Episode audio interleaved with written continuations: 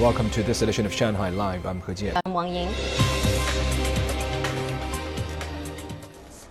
85 tributaries of the Songhuajiang River have water levels above their respective flood warning thresholds, while 12 reservoirs have dangerous water levels in Heilongjiang province.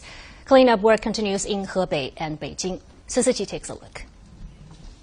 A red flood alert was removed in the Lalin River in Wuchang city of Heilongjiang as teams continue to repair roads as well as restore power and communications.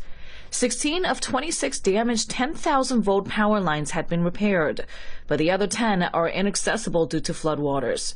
Repairs had begun on numerous damaged roads. 155 roads are damaged, and 344 are partially blocked. We have more than 120 machines running at these sites. With communications down, China Mobile crews were using drones to provide service to emergency workers, each ensuring internet access to 200 people within a 2 kilometer radius. In Zhuozhou City, Hebei province, emergency workers opened a 100 meter gap in one dam as water levels dropped below those in the city. Now floodwater levels were reclining about 20 centimeters every six hours. In Beijing, power and communications were being restored in suburban districts. At Beicheying village in Fangshan district, tap water was restored to about a third of the homes. It'll likely take another week before all households in the village have running tap water. Across the district, about half of the flooded villages were still without tap water. 54 trucks were running daily to bring water to these homes.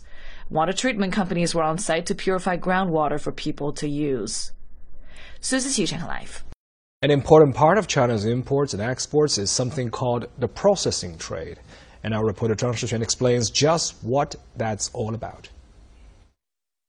For the past almost four years, this ship has grown from an agreement to a 135,500 metric ton Vista class vessel that can carry thousands of people. This is China's first domestically built large cruise ship which completed its first sea trial just last month. It's a giant, and it contains as many as 25 million components and parts, five times that of a C919 aircraft, and much of it is imported. Once the sea trials are done, the ship will be delivered at the end of the year. The project's extensive demand for imported components and its ultimate export destination make it a perfect example of the processing trade. The whole ship required 3,000 purchase orders for equipment that needed to be imported, and that's just the figure for the shipowner supplies. There were also a large number of orders booked by the shipbuilder. When importing some parts, the customs offered us bonded services, and for others, we will receive tax refunds on some categories after the ship is formally delivered and exported. The processing trade involves a domestic firm initially obtaining raw materials or intermediate inputs from abroad, and after local processing, exporting the value added end goods. Customs duties on the imported materials are exempted if the company can prove that the imports are consumed in the production of goods for export. But for such a large high end manufacturing product, the Shanghai Customs had to create some special services.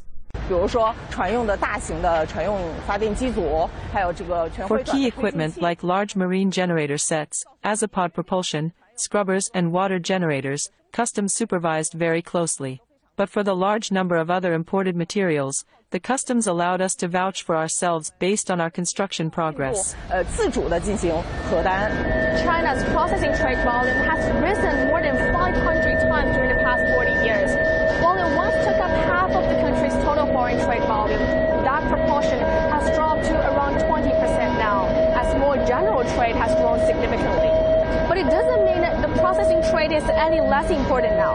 On the contrary, it still plays a vital role in industrial upgrades, in stabilizing industrial chains, and now serves a wider range of industries.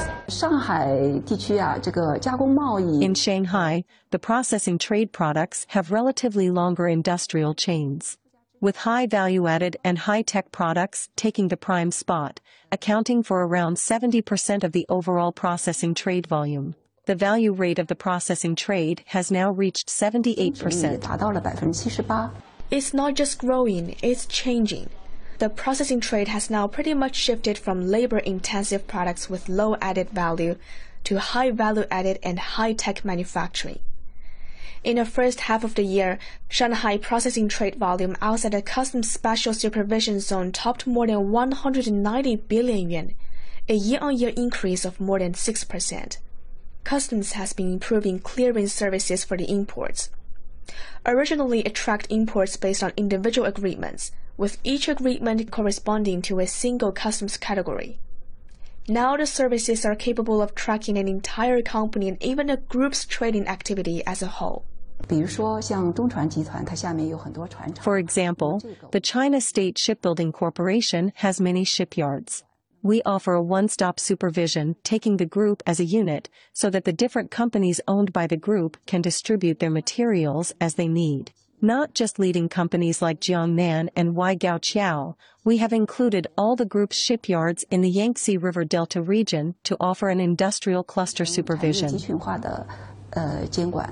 Yu says she expects future quality upgrades of the processing trade to include cruise ship and large aircraft manufacturing, advanced packaging and testing of integrated circuits, as well as AI and medical equipment. 张世璇 Money Talks. Chinese Foreign Minister Wang Yi held a phone conversation with Russian Foreign Minister Sergei Lavrov yesterday. Wang noted that since Chinese President Xi Jinping's visit to Russia in March this year, the strategic coordination and pragmatic cooperation between the two countries have made headway. Bilateral trade volume has reached a new high and cooperation in the energy sector has been carried out steadily. Wang said it has been proven that China and Russia are trustworthy and reliable friends and partners, saying that at present, the priority for both sides is to continue to implement the consensus reached by the two heads of state and to promote the high level development of the China Russia Comprehensive Strategic Partnership of Coordination for a new era. Lavrov said Russia is willing to further strengthen communication and coordination with China under the multilateral framework of the United Nations BRICS, and the Shanghai Cooperation Organization. In an effort to oppose hegemony, resist unilateralism, promote the democratization of international relations, and safeguard international equity and justice.